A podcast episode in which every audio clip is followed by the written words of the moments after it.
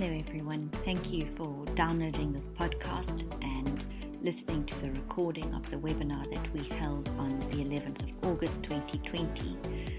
Um, this webinar is a part of the KZN COVID 19 Churches Respond project. The project is convened by the KZN CC, the KZN Christian Council, and it is a broad and inclusive coalition of, churches and Christian NGOs who are together seeking to respond to the COVID 19 crisis in our province of KwaZulu Natal.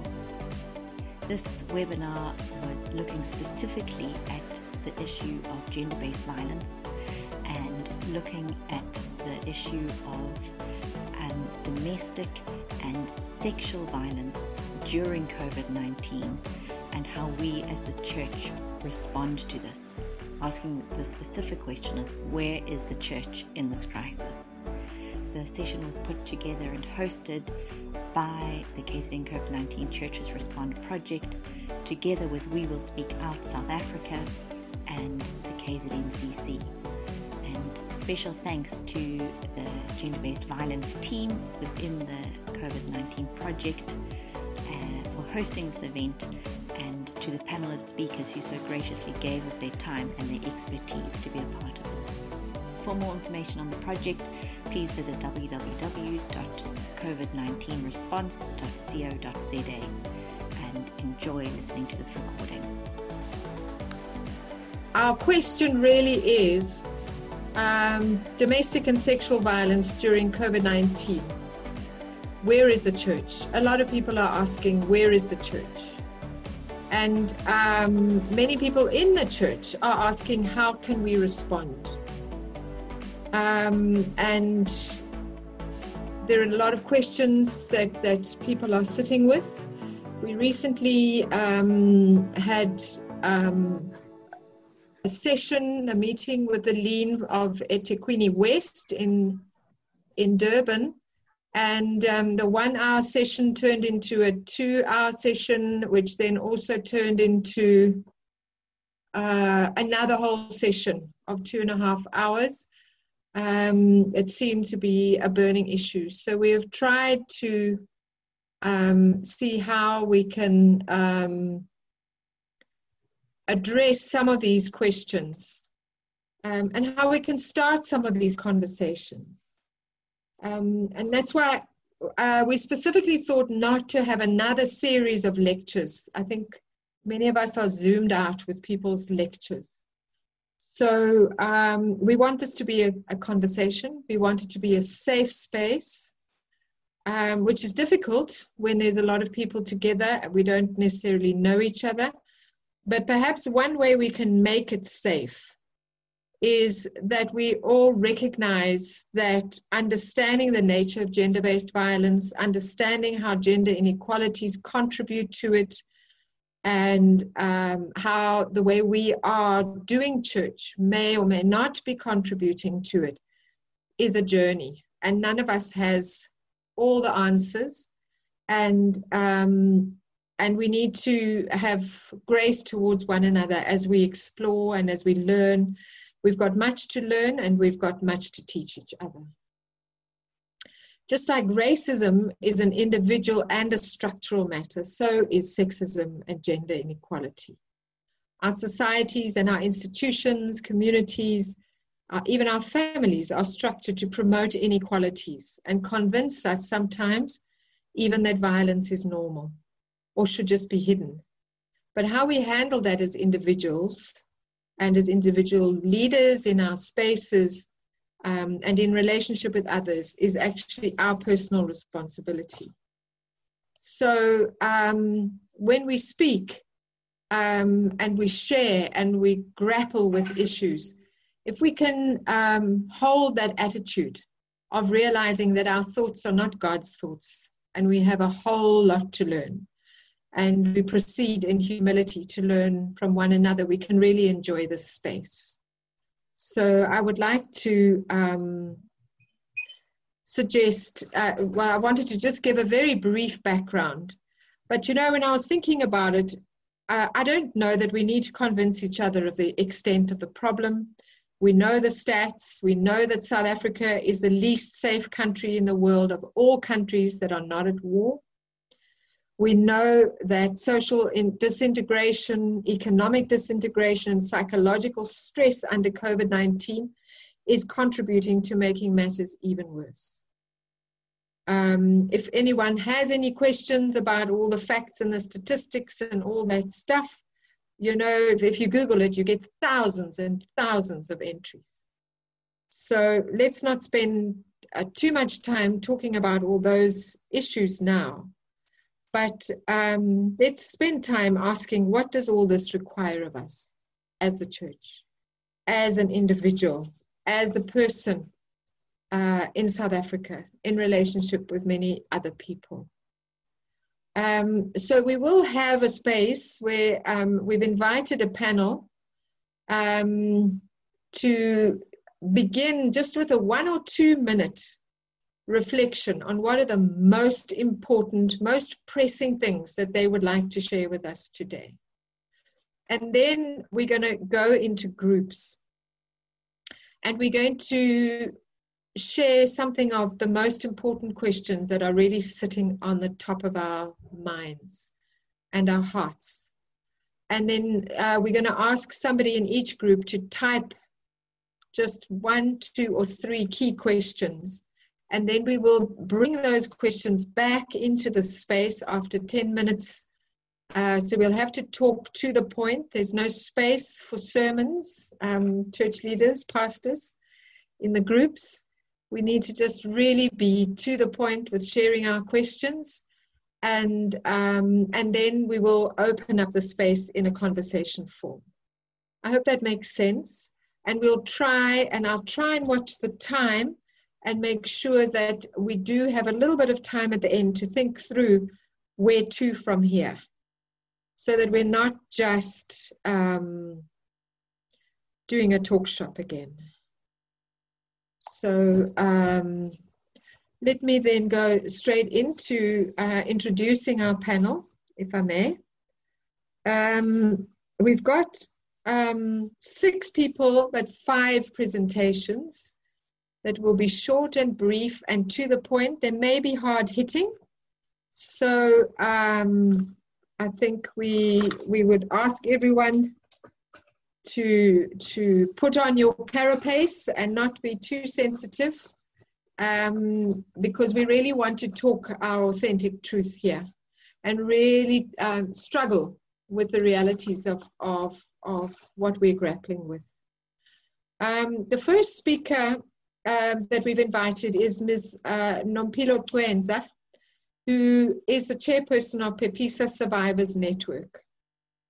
She's been a gender and, and GBV activist for several years. She's actually an engineer by training.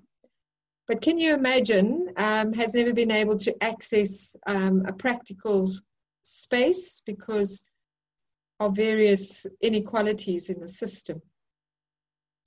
Um, she's a member of Umlazi Oasis Church and the mother of two beautiful boys. I've worked closely with Nompilo for two years, and for We Will Speak Out, one of our core um, principles is that we work alongside and we are guided by those who are most directly affected by gender based violence. And as a survivor, Nompilo has taught me a huge amount. And um, I'm really grateful to, to know her and to be able to learn from her. Um, I think I'm going to give you um, all the speakers. I'm going to run down them and then we will um, um, uh, go through and allow each one to speak. The second speaker, and I apologize, Lauren, Reverend Lauren Jacobs. I apologize that for some reason the Reverend dropped off the program. Um, so the program actually follows the patriarchal trends where the male clergy is called a reverend, but not the female, and I really apologize for that. Um, reverend Jacobs, um, Lauren, um, was actually sent today by God. It's just amazing how things work. Um, last week, God put it on her heart to follow up with us as we will speak out. She's been on our Facebook for a while and um, she was offering to support our work and um, in different ways. Um, and here she is supporting our work. Um, she's a minister in the Messianic Ministry and is a gender based violence therapist, a researcher, journalist, trainer, and facilitator, and also the author of two award winning novels. And next is uh, Ms. Mened Lala, um, who has also taught me a huge amount. Um, she's speaking from the perspective of a young black woman with a deep passion for gender justice and an end to gender based violence. And she speaks from that experience. She works in the retail industry but spends every spare minute leading in a variety of spaces to transform her local Anglican church, being a church council member and a youth leader, and also transforming the church sector more broadly as a convener of the care team of the KZN Joint Churches COVID 19 Respond Initiative. Um, Mrs. Cecile Saunders has, has worked as a missionary for 35 years with her husband George, and together they run the Crusaders for Christ mission in the South Coast. She has experience working in a shelter for abused women and is a trained lay counselor. And uh, sharing together with her is Ms. Sarah Akers, who's a social worker who's worked with addiction as well as child protection and uh, they work together at CFC in Marina Beach, South Coast. They were in, uh, she and her husband were involved in youth ministry for a number of years until they answered the call to be involved in this mission. Her passion is to help families build safe relationships that foster the growth of secure attachments for children. And last but definitely not least, we have Reverend Desmond Lesejane, um, Des and I go back a long way. He was the first deputy director of Sonke Gender Justice, if I remember correctly, and is a pastor in the Evangelical Church of Southern Africa, or ALSA. Um, he's a wonderful combination of theologian, pastor, activist, consultant, and intellectual. He's a soft spoken man, a gentle soul, and a fierce fighter for justice. So I'm going to call on you one by one to just share with us for one minute, maximum two, um, the key things that you want us to think about as we sit here um, together today. Nompilo, would you start us off? Um, thank you so much. Uh, greetings, you all.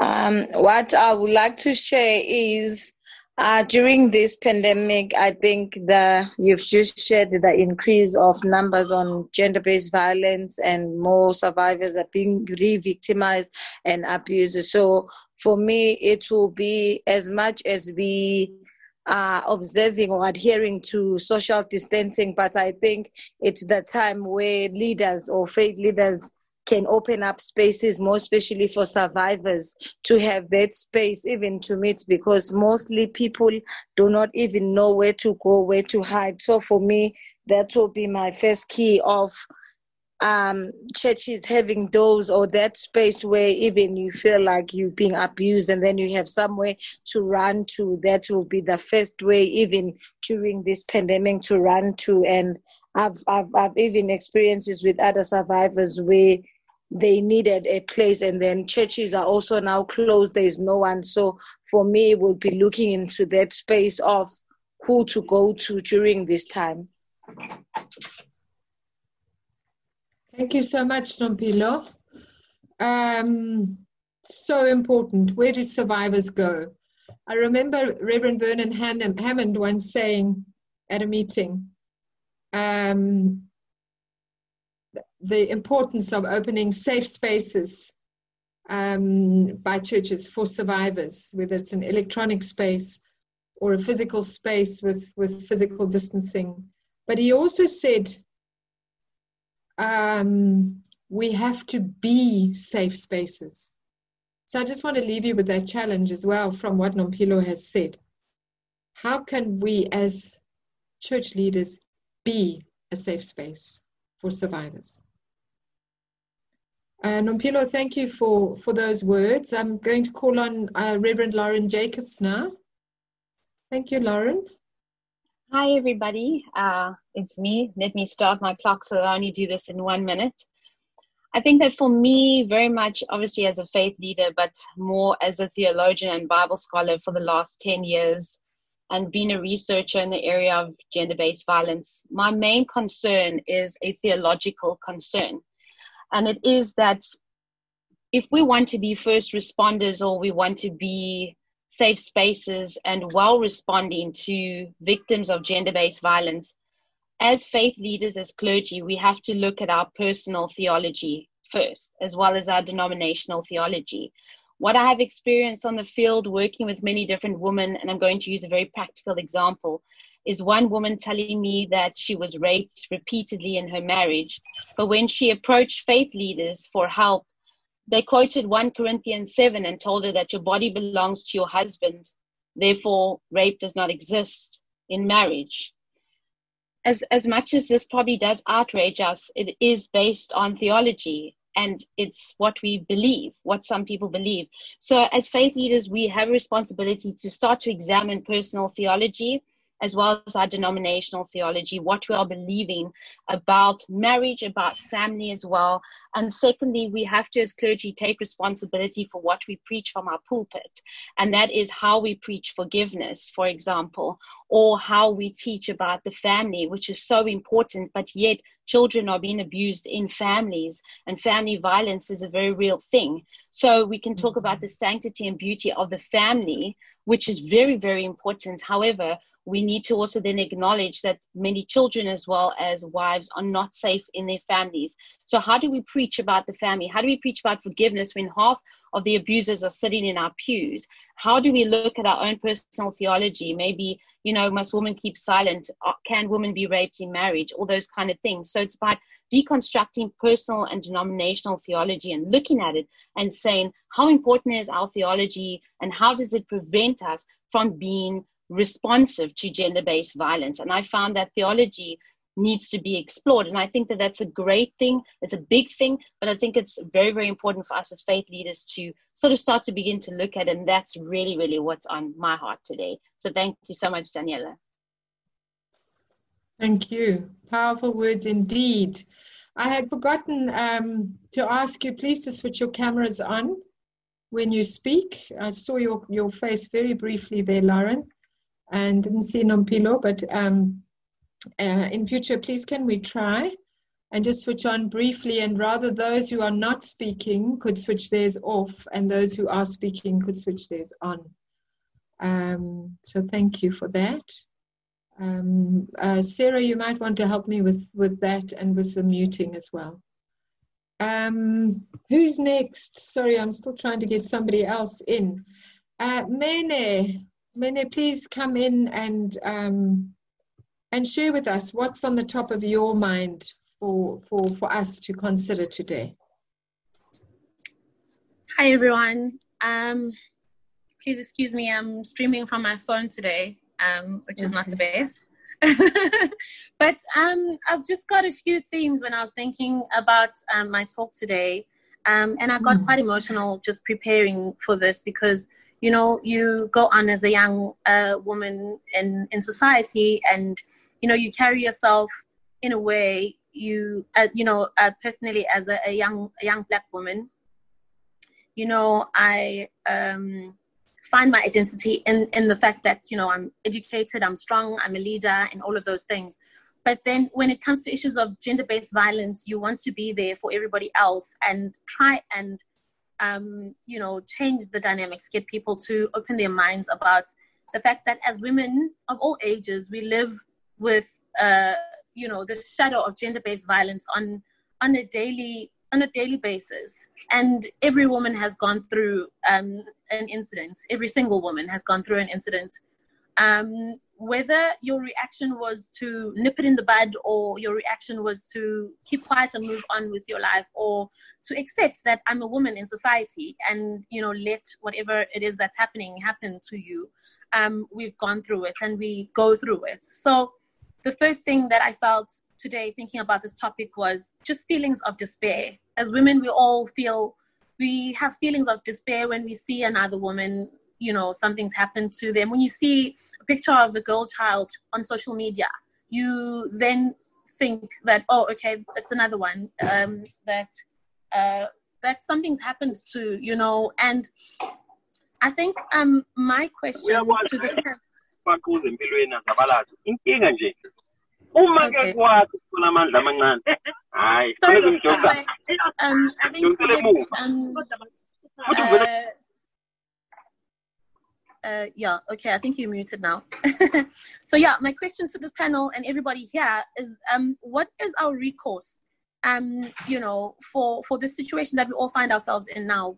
What is the recourse um as the church that we're willing to take, you know, to to help change these dynamics because there's there are power dynamics in in every situation that you you find yourself in as a woman you know firstly when you encounter a man on the street he may be a stranger or he may be somebody you've never met but he feels entitled. He can grab your hand. I've had that happen to me a couple of times or shout at you or you know and it's a complete stranger. And then when it comes to people that you know because you've lived through that shadow of you know men in society you know it being acceptable that the whole society and community sees that when you're walking past a taxi rank or just in the mall or somewhere somebody harass you and it's okay then you lose your voice and you think if i speak up you know you carrying now the burden of the shame and ishas or from a young age as a young woman that if you speak up then you're the loudmouth and then tropes like angry black woman and angry woman oh you're so sensitive all of those tropes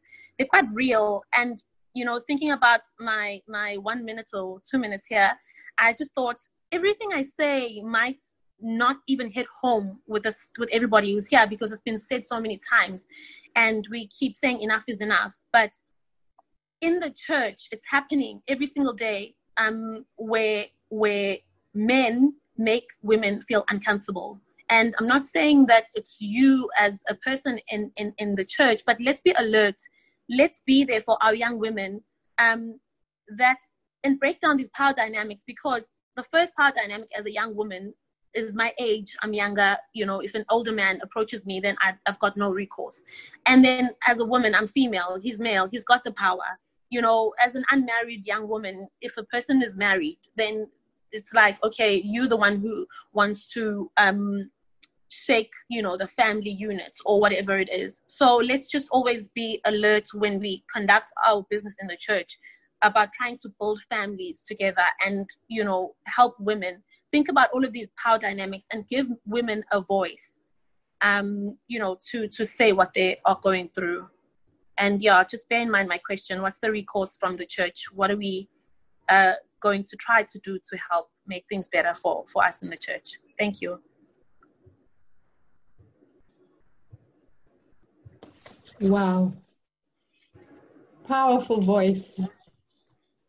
Um, and, you know, if we are feeling uncomfortable with some of the things that have already been said, um, usually when the Holy Spirit is working with us as Christians and as churches, um, God is working us through a space of, of discomfort. So let's not try and shut down any of the discomfort let's be present to it and let's uh, really grapple with what what is being said from the heart. Um, I would like to now um, ask um, Cecile and Sarah if you can switch on your camera, and others who are not speaking, please switch off your cameras so that we've got room for those who are presenting to switch on their cameras. Um, Sarah, please help me with that. Um, Sarah and Cecile, welcome. Let's hear what's on your hearts today. Hi, everyone. Um, I'm going to be speaking for both of us. Um, but I think for us, even after hearing all of this, is we recognize that the church has a responsibility. We know that most people will first come to the church for help before they'll go anywhere else. Um, so we can't we can't not be prepared. We Mm. need to be trained. Pastors need to be trained. If you have the luxury of having someone who can do counseling, they need to be trained for this, or at least be aware of it. Um, and they need to be a place where people can feel safe, like we said earlier, where they can come and share what's going on. Um, and Cecile has a, a really wonderful um, sort of illustration for it, where we need to have big eyes, big ears, and a small mouth. when people come, we need to see them, we need to hear them, and we need to not preach at them. Um, so that's yes, that's what's on our heart. Thank Short you. and sweet. Yep. Thank you so much. Um, yeah, so many challenges to work with today. And finally, we want to ask um, Rev if you could switch on your camera and um, and perhaps just share with us what's on your heart. I did ask you to come last and to also particularly be, be listening to all the women that have spoken but also to share from your own experience and what's on your heart that you would like to put on the table for this conversation. Thanks, Des. I think that, that thanks Daniela and thanks colleagues. I think the point that that Desmond raised is that the church needs to look at its beliefs, what it teaches, what it holds dear to its own mission, but also uh, to its practice. Uh, do we offer safe spaces? Do we teach the right things? Uh, and, and how, how do we access different generations in the church on these issues? But the point I want to make, Daniela, is that COVID did not create or does not create domestic violence and sexual violence. Mm. It simply amplifies it and maybe it concentrates it uh, in ways that the numbers become scary. Uh, uh, Lauren talked about personal theologies or church theologies, uh, and I think want to take it further and say, even before we grapple with that, the church must acknowledge Sorry, that we're struggling to hear you suddenly. you can't hear me. Des, maybe switch off your camera after all and just speak to us. Okay, can you hear me now? Des? Can you hear me? Yes. Okay, we can hear you now. Um, Des, we got up to um, uh, uh, gen, uh, COVID didn't create GBV, it surfaces it and concentrates it. And the one thing that you want to say is, and at that crucial moment, you will. Yeah, it is one thing in two parts. One is that the church, even before we begin to deconstruct theology, we must admit that our theology actually plays a big role in influencing the norms around gender equality and issues around patriarchy and male dominance largely emanate from what we interpret scripture to be saying about men created first, men meant to be leaders at all times, uh, and men, in a sense, being superior to women, teachings like men needing to submit to women. These are things that we need to acknowledge as contributors and some of the sources of what we are talking about. But I'm also saying, even as we grapple with that, I know it may bother on doctrinal issues for many people. Even as we struggle with that, we also claim to be followers of Jesus. I think one other thing that we could begin to do is look at how how Jesus became, in your language, Daniel, and not uh, Nompilo said, Jesus became a safe space for women in his own ministry and practice, how he embraced them, how he stood against culture in ensuring that women's dignities are also affirmed in those spaces. I think we also need to begin to to to look at how how our teachings about male dominance and hierarchy uh, enables, I think, what uh, many have been saying about especially younger women uh, being denied a voice in, in the church, forget about them being seen. And, and those those at the top of the hierarchy, the men become dominant. So so as we cover these issues, uh, we need to to to go back. If I were to answer the question, where is the church? I'm saying the church is pontificating. We're sitting on the balcony, for that metaphor, uh, pointing out to others, uh, watching, condemning, praying, preaching, reflecting, and we don't want to get involved, uh, get our hands dirty, and begin to do some things about these things. Uh, and, and we need capacity to do that. That's my opinion. Thanks. Hmm. Wow. Thank you. Thank you very much to our panel um, for not sugarcoating anything, for saying it like it is. Um, I would like us now um, to take, what's the time? See. 10 minutes in our groups. If we need more time, we can take 15 minutes. To um, um, Sarah's going to put us into random groups, I think. Um, and I, I, I'm going to ask you in those 10 minutes to share in groups. Uh, Sarah, how big are the groups? Four or the five? Or? Four or five. Okay, thank you um, and to give everyone a chance to just share one burning question from what you've heard and from your own practice and what you're struggling with in your own day to day ministry um, that you would like to to ask any of the panelists, but also just put into onto the table um, for for discussion. You know, when I was uh, working in an NGO in Maritzburg, I used we used to have a rule where when we put a question on the table in a meeting or a discussion, it no longer belonged to us. So let's share those questions, not in a defensive way, but in a in a way that's really saying let's explore deeply, and and and get a sense of of of where that is taking us and some um, answers or maybe further questions that will come out of that. At this point in the webinar, the participants broke into smaller groups where they discussed some of the questions they had around the topic. If you'd like to see a copy of these questions, we have recorded them in the session notes, which you can download via the website covid19response.co.za and if you pop onto the Lean tab, there's a session there on the GBV webinar where it'll take you to a link where you can download all of the sessions and the notes from this webinar. So now let's jump back in and enjoy the rest of the episode. Are still typing in their questions, which is fine. Um, while we're thinking about that, there's one question that's come up, I think, three times. Um, so I, I want to start with that. And the question is how does one create a safe space? And I'm going to open it up to members of the panel first.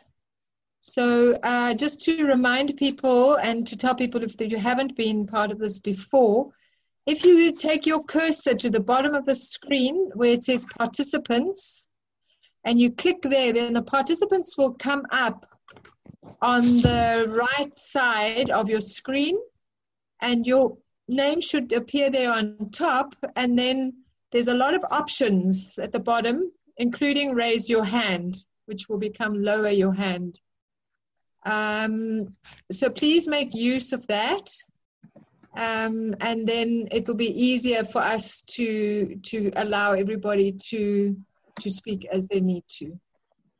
So I'm going to open the floor first to the panel and then to, to others. So anybody with their hands up?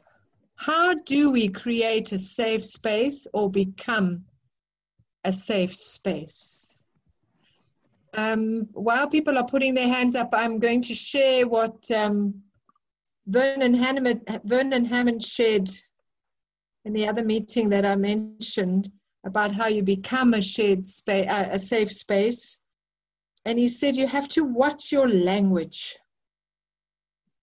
Um, we have to be careful about the language we use. Um, and maybe just think about that a little more. I want to give uh, Nompilo um, space rather than hogging it. Nompilo? Um, for me, uh, what I will say is that perhaps if we have a daily routine of speaking about gender based violence, I think that's the first place wherever you are, whatever space you hold, you continuously share your your views and be open about gender based violence it should be an everyday conversation in every space you may be in where you're able to share your views in any constructive way about GBV. In that way, you attract people to come and engage with you. So that's the first thing I'll say of being, of creating, of being a safe space for other survivors. Thanks. Thanks, Nompilo. Will you lower your hand, um, Des?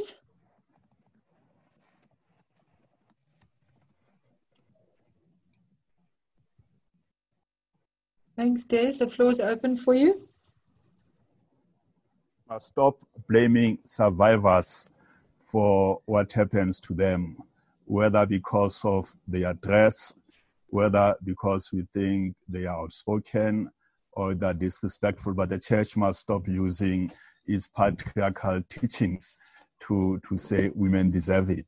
The other thing I think we need to stop relegating everything to the realm of prayers without taking action to assist in that space.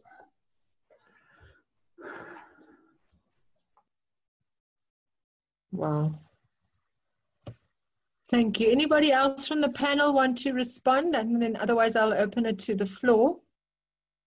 Sorry, Daniela, I um, couldn't get the raise my hand thing. Okay, sure, Lauren. but it's it. Lauren. Hi. Yeah you know, in working, I worked with 60 women in research over two years, and we asked a lot of questions. And the one thing that most of the victims told me is that they feel safe when they are shown belief. So, in other words, they want to be believed. mm. You know, a victim comes to you and says, This is what's happening. Now, I had an abusive father growing up, so I'm also a survivor and people mm-hmm. loved my father and he was such a charismatic individual you know and um, people used to say to me it must be so wonderful living with him because he's such a, a you know outgoing person and a bit of an actor you know and people loved him so when you went forward and said well actually things are not okay the belief wasn't there you know so mm. specifically in our faith communities you know we could we are often dealing with you know, women that come to us that tell us that elder, that leader, that deacon, that pastor is my husband, but he's abusing me. And we look at that person because he's, you know, in a position of leadership and maybe he's helped us or whatever the case may be. We often don't believe the victim. We have to offer belief you know regardless of of what we think and that's again our frame of reference we have a frame of reference and we think oh well maybe that person can't be doing wrong because they're so great you know we need to offer belief and as you know the church we have to believe so survivors victims be it male and female because gender-based violence affects young boys and men as well and if a man comes forward and sometimes it's hard for men to come and say their wife is abusing them, we have to believe them and say we do believe and offer that belief first and then create a space where we can, you know, walk the story with them and walk the journey together. So I think that one of the first things that we can do, not only as a church, but as individuals, is believe survivors, believe victims, and uh, not not judge. You know, be be open to being a place where they can come and you can say yes i hear you i hear you and i see you and i think that that's important thank you thank you so much um, joshua was that debbie Joshua's yes, hands right. up. It's, it's Debbie, yeah. Um, uh, Des, is your hand up again or do you need to put it down? Okay, thanks. Thanks, Debbie. Yeah, I just wanted to add to what she said. You know, being a pastor's kid, um, many times, you know, you grow up in the church since the day you're born, to put it that way. And I don't know where it comes from, but somehow you learn to always protect the image of the parents. And I think it's not just pastors' kids, I think it's in general that kids learn they must always protect the parents' image and not speak out, you know, what happens in the home. And so for me, Sunday school plays a crucial part in maybe teaching children that, you know, there is a safe space or um, even, you know, to make them aware of places where they can go to share. Um, for me, I just wanted to mention that. Thank you so much, Debbie. Mene, Debbie, please put your hand down. Thank you. Mene? Yes, I would like to say um, uh, victims carry the burden of shame, or um, just I think to elaborate on Debbie's point, um, yeah, victims carry the burden of shame, and you know, ihlazo when something happens to you. Um, sorry. Sorry, the um, yes. went weird. Yes, um, yeah. So, when something happens to you, then um, you, as the victim, you always think, okay, I have to protect the image of the church or the image of this person or that person's family. You're thinking about the community, what would people think, what will, you know, what will they say to me? What will they blame me? So what we can do as a church maybe is to um, remove the burden from the victim. The shame is not for the victim to carry. Um, it's for the perpetrators to carry because they're the ones who uh, create that safe space by not blaming the victim all the time. Thanks, Mene. Would you put your hand down as well, please, Mene? Yes, thanks. Um, thanks. Does anybody else want to come in here? Does anyone disagree with anything that anybody has said so far?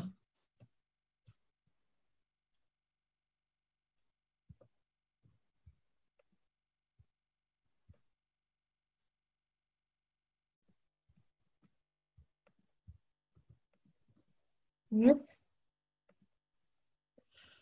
Um, can I can I just extend this question from some of the other questions that I'm seeing on this page? Um, somebody was also one of the groups was asking, um, what about different kinds of survivors? How do we create safe spaces for different kinds of survivors? For example, um, men and uh, children, um, but also faith leaders who are survivors, pastors who are survivors. Um, are there any thoughts on that, which is um, also very, very complex um, and difficult questions?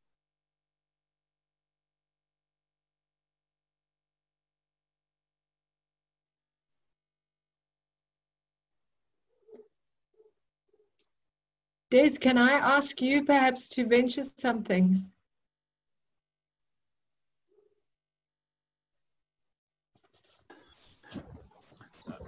I, I, I was t- trying to listen, but, but I think p- p- part of where, where we, we start uh, has been the issue of acknowledging people's experiences, uh, not, not being judgmental, but also using the the structures in the churches, uh, like the different the women's group, the men's groups, the youth groups, and, and have conversations and dialogues around these issues in those spaces where people as peers may may have similar experiences and may be able to better engage with each other. But it's not just conversations that are not guided uh, that, that includes us uh, deepening the conversations, looking at scripture, and, and pointing to, to where, where resources that may inspire hope, resources that may improve accountability, and resources that may help us uh, to become less judgmental going forward. Very interesting. Mahadi. I'm glad you got yes. in, Mahadi. And then I'm going to ask Cecile and Sarah as well after Mahadi. All right. Thank you very much for, for letting me in and for inviting me. I think from my side, if we look at patriarchy, for for me, men tend to always want to fix problems, and women are are, are emotional beings. If the church can offer empathy realistically and understanding, and also the counselors that victims go to are trained to actually give the empathy that is required, give the understanding that is required, and give the support that is required. I think that will actually take the church um, a long way. And especially because a whole lot of victims tend to run to church um, for protection or for help or or for hope if i can put it that way where they're hoping that they will come back feeling better where they're hoping that whatever feelings or emotions that they're going through um, are welcomed how can i put it are embraced and that they've taken some load off of their shoulders. So those that um, work with the church, within the church, should also be trained to be more empathetic, to be more understanding, and to be more receptive. And again, we must start with catechism, you know, training or rather teaching our children from an early age um, about GBVF and also how to, to, to, to, to break the silence. Thank you very much. Mm-hmm. Thank you. I just have one follow up question for you, Mahadi. You mentioned, um, you know, that if the church can offer empathy, understanding, and the required support, it would go a long yes. way. Um, how will the church know what the required support is? Look normally in in in, in marketing you always research so mm-hmm. the church has to ask the right questions exactly. to mm-hmm. its congregants we the, the the the community have to inform the church what it is that we want we as the women that are the mm. victims have to inform the church what is it that we want but they mm. have to ask the right questions Thank you. Just like Jesus did, didn't he? When somebody came to Absolutely. him, Absolutely. he didn't guess what they needed. He always asked, What is it that you want exactly. to do for you? Correct. Thanks, Mahadi. Um, uh, uh, Cecile and Sarah, and then I'm going to say Pati. Mahadi, would you put your hand down so we don't get confused? Thank you. Um, just adding on maybe a little bit to what uh, Mahadi was saying is that sometimes we don't know what to do. So someone comes and they share, and we sort of panic in the church. We don't know what to do, so we do nothing. Or we just say, go and speak to this person, and we send the person away, and we don't realize maybe how much courage or um, what that person went through to get to the point where they've come to you for help. Mm. Um, mm. So I think part of creating a safe place is if if you aren't in the position to be able to help that person, to make sure you know your network. Mm. If you're going to refer this lady to somebody, then you need to know that they will definitely get the help that they they need. Um, because you, you don't want them to keep reliving their trauma by having to keep sharing their story if they're even willing to try again. Um, mm. So first of all, we need to know and be trained. But if we can't be, then to make sure you know who you are referring to. Mm. Thank you. Um, thank you, Sepati, and then Solomuzi. I see your hand also. Um, thank you, thank you, Daniela. Um, I, I just. Oops, where did you go, Sepati? Hello. Hello. Okay, I can hear you now. Oh, okay. All right. Thank you. Sorry about that. Thanks, Daniela. Um, I was just saying that um, quite a lot of things are popping into my mind as we having as I'm listening. Um, one of the things that are of concern to me is this uh, being that person, that faith leader who ministers to both victim or survivor and perpetrator um, you know how does one create a safe space for both? And and also with regards to believing um, the victim you know you want to believe the victim.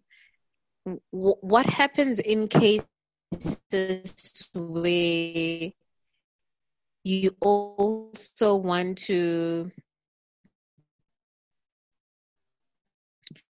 I want to say this in the most sensitive way, where you where you really want to effect using a person for something that they did not do.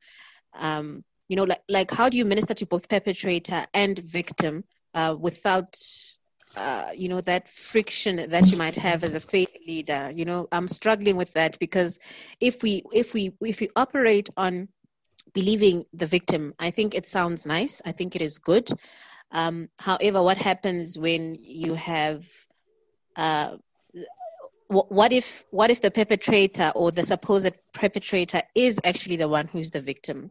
So how how does the discernment process work in that case?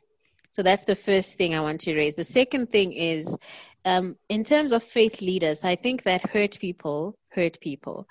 And mm. and there needs to be an on an ongoing check um, of us as of faith leaders to see you know am i still okay um, am I still um, a safe person to come to? And I wonder if seeking help, even outside the church, would not be something beneficial for faith leaders to do. Mm-hmm. Thank you.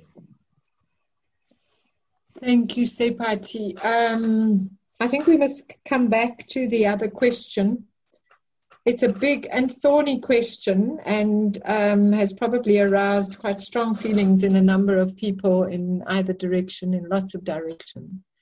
Thank you for raising it. It is really important. And maybe Nompilo can also share something from her recent experience. But first, I want to give the space to Solomuzi to say what he, he wanted to say. Uh, thank you, Daniela. Um, I, I'm a man and an ordained pastor. Um, and and I think one of the problems I have is that we sometimes don't problematize the church enough. Uh, I find the church very problematic in how it is structured, and there are many examples to to to to give credence to what I'm saying. Um, I see of late you have the ANC, for instance, saying they're investigating one another because of corruption. You have a cabinet setting up ministers, ANC ministers investigating corruption. Uh, and, and I've seen in the church also the church moving clergy around whenever there is a story around mm-hmm. sexual violence, gender based violence, abuse, and so forth. Um, so I'm actually wondering how do we uh, create pressure groups or counter groups in the church to actually challenge the problems that you find in the church. Uh, for instance, here is a sensitive issue. There is a pastor in the Anglican Church who went to protest alone, challenging Archbishop Thabo Makgoba. There is a case recently, unfortunately, both are now dead, of Sandiso and his mm-hmm. wife. And you find church really not the best vehicle to come to the party and make uh, victims believe that this is a structure which could help them. Thank you. Thank you very much. Um, hmm, who's prepared to venture some thoughts it's been taken a little further now. Solomuzi is raising another question about pressure groups in church. And why are we silent when there are issues in church? I can speak as an Anglican, but I don't want to. I would love others to speak. There are many other Anglicans here who would also speak. Um, and um, the other question which also comes into play here, perhaps as part of it, is, is the question of the what ifs. What if? You know, we want to believe the survivor, but what if there is some manipulation? What if, what if? Um, so let's have a real conversation, an authentic conversation, and, and, and deal with these hard issues and be uncomfortable. So I see here Desmond's um, hand. I see Busisiwe. Busi as well as um, Sizwe. So can we go in that order for now? Thank you. Th th th thanks, Daniela. I, I, I, I, I like the, the depth of the, the discussion. Mm. I think in, in terms of the, the person of the faith leader, a critical component of what they should be is to be trustworthy persons in their own own own makeup. And I think trustworthy, as we said, as in Jesus was trustworthy and people felt safe when they approached him. The, the issue about believing the survivor or the perpetrator, as you say, it is complex.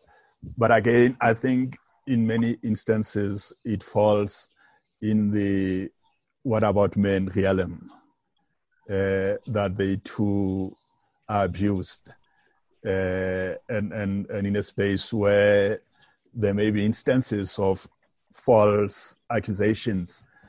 But, but, but we know that statistics will tell us that the numbers of those accusations, uh, uh, they are, I'm not dismissing them, but they are minuscule. That in most instances, people who come out who garner the courage to stand up and go and report a case are people who would have struggled even with their faith to a large extent. And by the time they get to talking out, they've already suffered a lot. And, and, and not believing them, I want to argue, uh, actually abuses them even more because they, they get re-traumatized in many ways. So I think we need to to be careful as to how we equate the two and how we give space to the two. And, and I hear Sepati talking about the need for us to use facts. Uh, uh, and I think in the context that he talk about, facts may also be a dangerous tool uh, as a standalone uh, uh, indicator of what's happening, largely because of, of the trauma that, that, that happens in those spaces. I want to push forth, and again, going back to the camp experience and say, part, part of the framework with which we engage these issues is what is the problem? The, the mm-hmm. framework of looking at things from the experiences and the eyes of men, and the framework which also is mm. the same thing that has largely uh, interpreted scripture uh, and the manner in which we choose particular texts and use them for particular issues. Uh, uh, the, the Hartford group has raised for me, and I agree with them, an interesting proposition that, that could the church move from premise of saying domestic violence and sexual violence is actually a sin. And, and that kind of point of departure. Uh, mm-hmm. And engagement is framed in that way. But even beyond that, can, can the church get to a point where we begin to say, actually, patriarchy itself, the notion that men were created first and therefore are leaders ordained by God, and, and that women must submit to them, and if they are not doing that, it's actually wrong. That, that, that, that can we get to a point that we say, this is a heresy, and, and you begin to, to normalize these relations. I think largely in a way that Solomon is talking about normalized relations that will lead us into a space to engage further. And if we're struggling with that, can we then go back to Jesus and say, how, what, what type of a man was he? What type of a leader was he? Uh, how, how he, in many ways, was countercultural when, when you come to, to many issues. Affirmed those that are called sinners or those that were said to be defiled uh, uh, in, in ways that, that said, women, you too are creating image of God. Because if we don't get into that environment where we, we push this uh, uh equal dignity, we, we're going to keep on, on struggling uh, mm-hmm. and, and, and revert and end up in those spaces where we become selective in our responses and, and we prefer excuses in, in many instances. Thank you, Des. As, as you were speaking, um, I was I was thinking um, about the, the, the whole inequality of perception.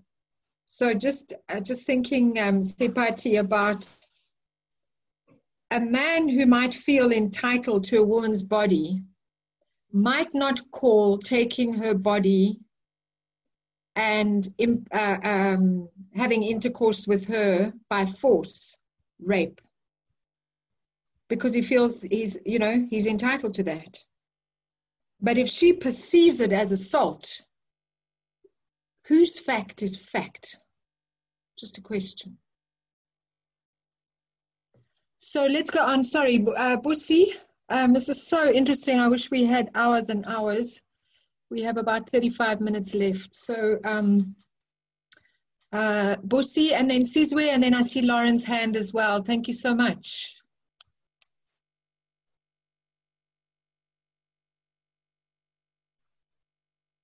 Busi, I think you might be struggling to unmute. I don't know if, if um, Sarah can help. Okay. There you go. Um, okay, I'm coming from traditional church. I think there's a lot that needs to be done really to change the mentality of church leaders, especially leaders, men leaders, to deal with the issue of GBV. There's a lot that needs to be done. I'm also a pastor, a Messina pastor. I had a case, maybe the group will, will discuss this. I had a case where a woman leader was being abused by her husband, and husband was a bishop. And um, when the, uh, and her husband was a was a bishop, and then when when the woman uh, decided to, to now, unless it's time that I must go, their husband was crying that he's sorry by doing this and this. He was trying to manipulate, manipulate their child, their children, sons especially, to convince their mother to come back home. And some elders of the church also said, No, things will change, you'll be okay. Please come back home. And I, I was somebody to be blamed because I was saying, but this has been taking years being abused by your husband. All I'm saying, and then at the end of the day, that woman goes back to the to the husband, and it's still happening even now. So that's why I'm saying there's a lot of work that needs to be done to the churches to pass to bishops because they're the ones and particularly they also abuse uh, women that are attending. So I I don't know what can we do really to deal with this issue because this issue is I don't want to talk about. They are hiding behind closed door. So it's saying that I don't know how, how can we have more, especially bishops, to, to attend this uh, discussion that they be able maybe to change their minds. Thank you. Thank you very much in my mind, the only victims of gender-based violence are those who have been victims of femicide. All others who are still alive and who are still walking and are still building their lives are survivors. And it might go to something that um, um, Reverend Vernon Hammond mentioned about being a safe space. It's also how we refer to people. So thank you. Um, Sizwe and then Lauren. Thank you. Thank you so much, Daniela. Um, uh, I'm not sure whether you can hear me. I'm yes. just on the. Okay, thank you. Uh, I like your question when, when when when you ask whose fact is fact, and um, uh, if if I were to use my I'm, I'm an Anglican and I'm also an Anglican priest. If we were to use the current cases where the majority of the people are expecting uh, the Archbishop or the diocesan bishops to act on perpetrators without uh, court convictions or facts. And it becomes a problem because it has happened before. Many clergy have been suspended on by on breaking pastoral codes of conduct and, and, and just using a moral framework. They have been suspended. And what has happened is that they turned back and went into uh, secular courts and sued church. And many dioceses have forked out millions uh, I, I, I, there is one case, even if you Google uh, this, you'll, you'll see it on the media. There is one case of a priest who, who, who, who was paid by the church 3 million rand for unfair suspensions because they didn't have facts uh, to, for, to prove uh, the, the, the, misconduct that the, the, priest was alleged to have done. So this, it, it is easy sometimes to, to talk, but it is very difficult to act on these cases. Uh, but there is one thing that we cannot argue about, that we cannot debate. That is a person's feeling. Uh, I think part of creating a safe space we, we have to acknowledge the hurt, have to acknowledge the pain. Uh, we, we don't have to shut down or disprove or, or disprove that, that a person is feeling in a particular way. That cannot be argued. But facts have to be established because church has, have, has been there and it has suffered. So it is very difficult to navigate. Um, times when we ask uh, the, the question, what is the church doing? It seems as if the impression that comes to mind is that maybe uh, we are talking about people who are aloof uh, from this pandemic, but yet we see leaders, uh, church leaders uh, uh, on the newspapers, we see church leaders dying and, and, and, and, and tangled around the issues of domestic and, and, and abuse. So we have to acknowledge that this this is the church. This is the church, including its members. They may not belong to an institutionalized church, but these are scattered church members. These are church leaders who are affected uh, by, by, by, by domestic and sexual violence. It's happening in our church. And sometimes we expect uh, the church to respond while it is the church that is involved in the same pandemic. Thank you. Thank you, Sizwe. It's a very, very difficult and complex issue. And you know, the the early feminists used to say, and I think it needs to be said again and again, that the personal is political and the political is personal. That um, things are not always straightforward and they're not always what they seem. Um, Lauren, thank you. Yes, thank you. I actually wanted to raise um, a bit of a question and thing that came up in the group, which I think is very, very important because mm. we talk about patriarchy and that word has come up and, and it is definitely an issue. Now we're talking about, sometimes we talk about men and it's, it is said often men believe they have the right to this and they are exactly this. But it was brought up in, in the group that um, this was from a male perspective, one of the male participants in our group that said, you know, he was brought up by a single mother. And traditionally and culturally, he was taught by his mother as well as other young boys are brought up by, you know, single moms. They're taught that men are not to be loving, they're not to be kind and they are weak if they are loving towards their wives or the wives are controlling them if they are too loving towards them and that many boys are brought up by single moms and then the single moms teach these boys to be dominant and not weak and to not show this love towards their wives. And so mm-hmm. there we see uh, the question was, how do we change that culture? I want to take it a step further and say that there we see women and this is a good uh, conversation also to have perpetuating patriarchal beliefs. So it's mm. not just men that are sitting saying, "Oh, we must be dominant guys. Let's get together in our little groups and you know be all male and masculine." We sometimes see women are bringing up their sons, mm. you know, be dominant. Don't be caring towards your wife mm. because then it's going to look like she's controlling you, you know. Mm. And the question then that came in the group was, how do we change this culture? You know, how do we change it so that men, you know, don't buy into that mindset, don't see that love and kindness is weak, that has been taught to them by their moms that that is the case. And I think that that's a very, very interesting perspective because you know what? I know a lot of, of female leaders and female clergy whose greatest opponents to them being ordained were women in their congregations, not mm. men in their congregations. So again, when we're dealing with gender-based violence and we're dealing with a mindset of control, patriarchal beliefs, we have to look at all of us and all of ourselves and say, how are women perpetuating this mindset? And how are women also victim blaming, as that was one of the words that came up as well, and involved in secondary victimization. But it's a good perspective to think, how do we change the culture? Of you know moms teaching their sons as well just to be dominant and masculine and not loving and i thought that that was a very very interesting conversation that took place so yeah something to think about Thank you very much, Lauren. Um, just seeing here if there are any other hands.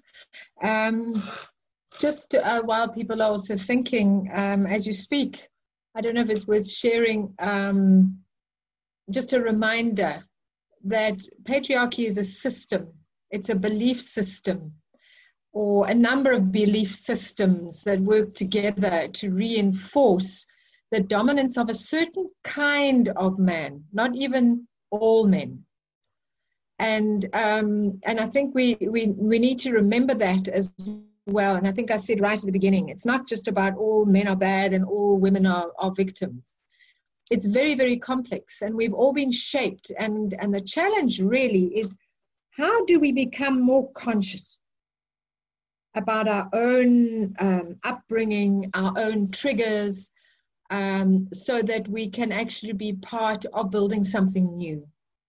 Um, and and I think that that that is something that that we can each do, is just to become more conscious. And you know, if we blame, you know, everything on patriarchy, it's like blaming everything on apartheid. In the end, we don't have to change and in the end we don't have to live more consciously and more more humanly and respectfully um, you know with with all those around us um, and recognizing that everybody is made in the image of god regardless of of what social categories they might have been put into um, so you raise a really really important point um, and um, I, I, you know what I would like to do now? I'm just going back to some of the questions. Another question that came up as this can be our last question, and then uh, we have a bit of a discussion around that. And then let's talk a little more practically about how we might want to take this conversation forward, if at all, or, or, or how we might want to move from here. And that was the question around biblical teachings. Um, there is a very strong, dominant trend in many churches that, um, you know, the Bible says, as if the Bible is an oracle and has its own voice, forgetting that um, actually, as we read, just like when we have conversations, I don't hear what you say exactly as you say it. I hear it as I perceive it and my own stuff gets in the way.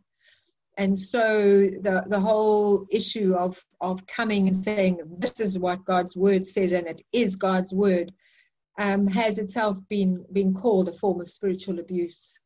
Um, and and the, the need to to relook at scripture and to see how our patriarchal traditions have picked and chosen um, certain scriptures um, to to make us think in a particular way, whereas there are many others that um, that speak differently. And how do we find ways to allow Scripture to dialogue with Scripture?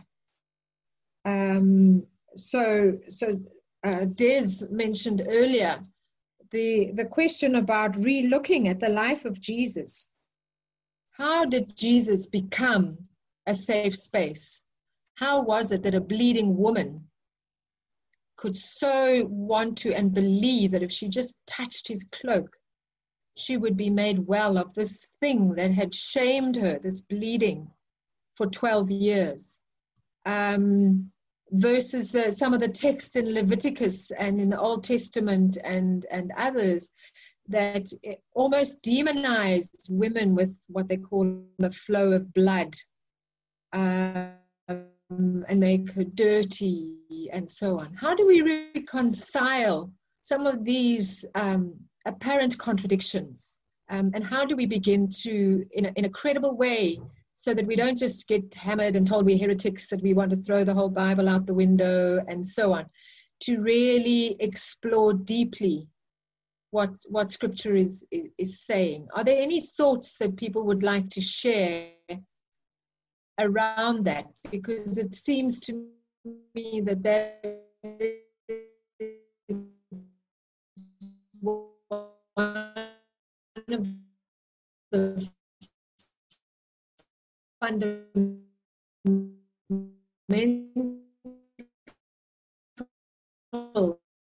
in terms of our, our, our nation being 80% and Christians in actually in how or even in standards that they do you. Okay. Um, so for me, I, I think that one of the most effective ways is to have contextual Bible studies. Mm. Um, contextual Bible studies are very helpful because they don't um, begin at the assumption that the one that's sort of hosting the Bible study is the one with all the information. Mm-hmm. So that's where you get to pick up um, where people are, how people see things, and where you also um, get to learn and uh, are able to offer teaching as well. Um, another thing is, I think we, we need to take it a step further. Instead of just having these spaces where we can have Bible studies and share our thoughts, we also have to have an, an, an exercise where we can safely say, um, This is what the priest says, and this is what I'm hearing. Mm. And I, I think that to to have that because when somebody's on the pulpit and they're preaching, we don't get a chance to engage with that person and to say, "Wait a minute, Mfundis, I, I, I I'm not understanding clearly what you're saying." And you can have one congregation, all of them hearing a different thing. So we need to have mm. some some way of saying, "Okay, this is these are the words that were spoken, but this is how I heard them," because that that validates um, also my interpretation. It, it makes me, it helps me get to a point where I can see if people are hearing what I'm trying to say, or if people are actually um, uh, at a level where they they so um, into their own way of understanding or just a different way of seeing things. Um, so that's that's one thing. And one last thing, I think also um, is that we have to be okay with disagreement when it comes to mm-hmm. Bible interpretation. Mm-hmm. We, we have to we have to be confident to say, okay, you see it that way, I see it this way, and um, perhaps I'll get to understand how you understand it, and one day you'll understand how I understand it. But to to say it's okay for us to disagree, and to gradually grow into sort of a, a Christ centered way of seeing things. Thank you. And maybe what you're saying is is to avoid an either or. It's either this or that. Yes. Um, yes. Uh, you know, and, and it's a deeper kind of wisdom, isn't it? Yeah. yeah. Thank you. Sizwe, um, I, I, I see you and then Penny. Nice to see you, Penny. Uh, Sizwe, go ahead. Thanks, Daniela. Um, Sorry, we can't hear you very well. Can you go closer to the mic? Oh, okay. Uh, maybe I should just call it blue. No, it's worse. Is it worse? That, that's better now. Thank you. Sizwe. That's better. Mm. Okay. So, sorry, it's just that I'm on the road. Uh, but mm. I just wanted to say that when we look at um, uh, our theology, the gospel does not speak to the matters of the spirit only uh, I think it's Paul who says, let your minds be renewed by the renewal of the spirit, which means the gospel also uh, speaks to the matters, uh, the psychological matters to say. Uh, we need not to, as church, we need not to overlook uh, the behavioral patterns that most of young boys try to communicate uh, to elders while they are still young. because most of them, they grow up with these emotions suppressed within them and most of the times when they grow up, the, the, the only person that they find um, that they express to are those whom they claim to love. To love. Then the, the, these emotions of anger, of, of, of viciousness, it, it, it, just explodes. But the, we as church, we don't even have a syllabus that speaks uh, to these behavioral patterns because just like any child, a child does not communicate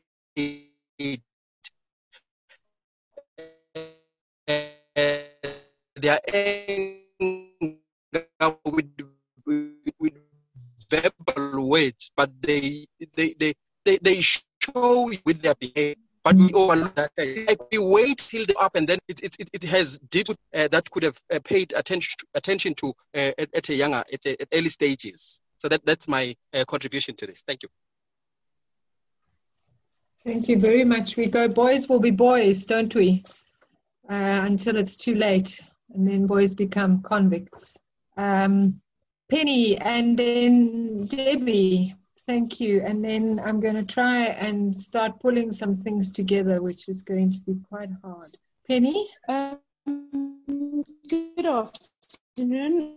Um, I'm so sorry that I, I, joined in late. I actually had to go out somewhere. That's and while checking sorry, yeah. Peggy. Yeah. And while checking my WhatsApp messages, I saw this and I thought, no, I'm going on. This is a subject so so close to my heart. Um, I'm a Pentecostal, raised Pentecostal. My family's Pentecostal. And what gets to me is how uh, you'd find the churches, mostly the men of God, the leadership in especially the Pentecostal churches, who actually use scriptures to suit themselves in a lot of cases. Um, the one has been mentioned this afternoon that said uh, women must submit to their mm-hmm. husbands. However, that verse continues and it says, and husbands love your wives. I'm going to make an example of what love is all about. Men love their cars. Now, tell me, a man that loves his car, is he going to purposely take a nail and go and scratch mm. from the beginning of his car to the end of his car? No, he will not, because he loves his car. Therefore, I ask the question why do you abuse the woman that you claim to love? Um, I've often heard uh, that verse being just used, and then it just stops right there when the woman, when the when the challenge has been put forth to the woman, and then it never continues. Uh, that was the one thing that I wanted to mention, and the other thing was um, the church is almost um, politically correct as you know how the lives we live in and in government everything is so politically correct and, and in the church i would say it is so spiritually uh, correct um, mm-hmm. you know mm. everything has got to uh, show the men as being the the justified vessels uh, and the women are kind of like the unjustified vessel uh, the mm-hmm. men are made to preach the men are made to do this the men are, and the women can do just as good um, we are told that in the kingdom of God we equal, therefore treat us as equals. But there again, it is we, the women, that are going to have to make them do these things. We cannot sit back in our church pews and and be okay with what goes on in our churches. If we keep quiet and we allow it to continue, it will therefore continue. We need to tell our pastors that pastors, first of all, and you know, sorry, let me just go back a bit all these men that are in leadership in our church, you actually watch them doing things that they don't even know what they're doing.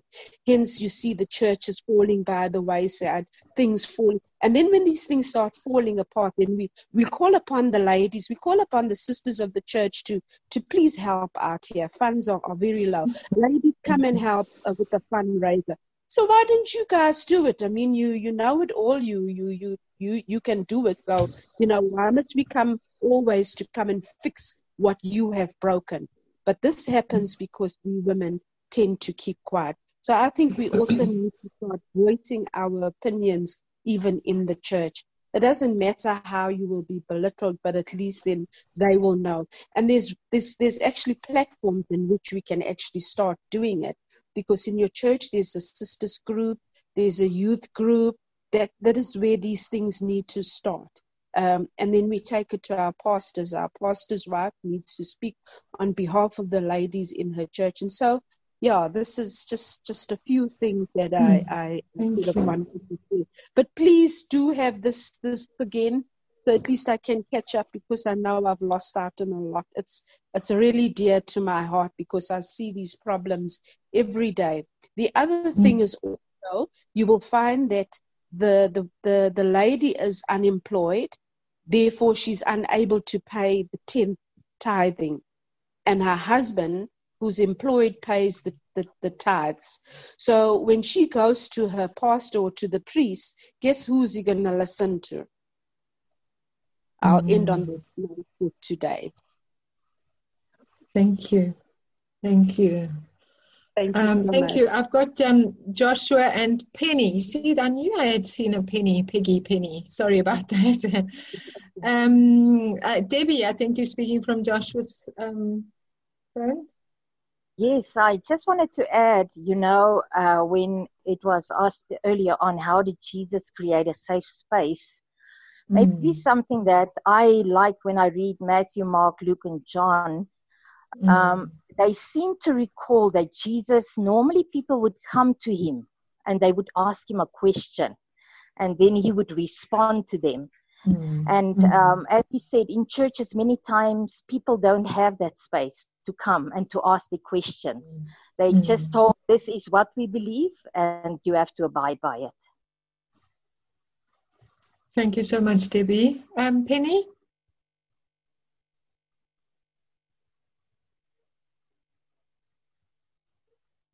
Penny, we're ready for you? There you go. No, Penny? Do you need to, are you struggling with your unmute? Um, Sarah, can you just help to unmute Penny?